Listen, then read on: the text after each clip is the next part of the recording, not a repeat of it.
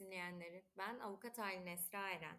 Eren Gonca Toksun bu bölümünde sizlere çocuğun teslimi davasından kısaca bahsetmeye çalışacağım. Velayet sorumluluğunu yerine getirebilmek için kural olarak çocuk ile fiilen birlikte bulunmak ya da çocuğu fiili egemenlik altında bulundurmak gerekir. Hayat ortaklığı kabul edilen evliliklerin ortak alanlarından biri de konutta, yani aynı konutta ortak yaşamaktır. Ortak konut eşlerin birlikte yaşamalarına olanak vermektedir. Kanundan kaynaklanmayan bir sebeple çocuk ile fiilen birlikte bulunmak ya da fiili egemenlik altında bulundurmak engellenmekte ise velayet hakkına sahip bulunan ana veya baba ya da ana babanın kanundan doğan velayet sorumluluğunu yerine getirebilmesi için çocukları teslim almak üzere çocuğun teslimi davası açması gerekir. Bu dava aile mahkemesinde açılmalıdır. Bulunduğunuz yerde aile mahkemesi yoksa aile mahkemesi sıfatıyla bu davayı Asliye Hukuk Mahkemesi görecektir. Yargıtay ikinci Hukuk Dairesi'nin çocuğun teslimi davası ile ilgili vermiş olduğu bir takım emsal kararlar bulunmakta. Bu kararlara göz gezdirmek gerekirse bir kararda şöyle diyor: velayetin verilmesi isteği içinde çocukların teslimi isteğini de